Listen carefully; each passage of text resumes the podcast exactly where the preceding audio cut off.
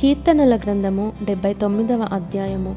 దేవ అన్యజనులు నీ స్వాస్థ్యములోనికి చొరబడి ఉన్నారు. వారు నీ పరిశుద్ధాలయమును అపవిత్రపరిచి ఉన్నారు. ఎరుషలేమును పాడుదిబ్బలుగా చేసి ఉన్నారు. వారు నీ సేవకుల కలేబరములను ఆకాశ పక్షులకు ఎరగాను నీ భక్తుల శవములను భూజంతువులకు ఆహారముగాను పారవేసి ఉన్నారు. ఒకడు నీళ్ళు పోసినట్లు ఎరుషలేము చుట్టూ వారి రక్తము పారబోసి ఉన్నారు. వారిని పాతిపెట్టు వారెవరునూ లేరు. మా పొరుగు వారికి మేము అసహ్యులమైతిమి. మా చుట్టూనున్నవారు మమ్మను అపహసించి ఎగతాళి చేసేదరు.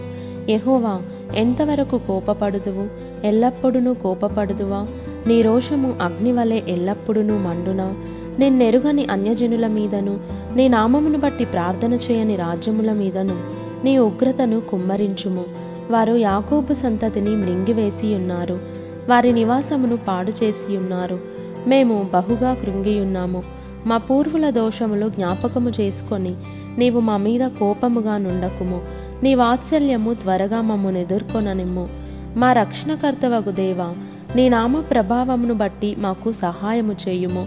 నీ నామమును బట్టి మా పాపములను పరిహరించి మమ్మను రక్షింపుము. వారి దేవుడెక్కడనున్నాడని అన్యజనులు పలుకనేలా మేము చూచుచుండగా ఓర్చబడిన నీ సేవకుల రక్తమును గూర్చిన ప్రతిదండన జరిగినట్లు అన్యజనులకు తెలియబడనిమ్ము. చెరలోనున్న వాని నిట్టూర్పు నీ సన్నిధికి రానిమ్ము. నీ బాహుబలాతిశయమును చూపుము. చావునకు విధింపబడిన వారిని కాపాడుము. ప్రభువా మా పొరుగువారు నిన్ను నిందించిన నిందకు ప్రతిగా వారి ఎదలోనికి ఏడంతలు నిందను కలుగజేయుము.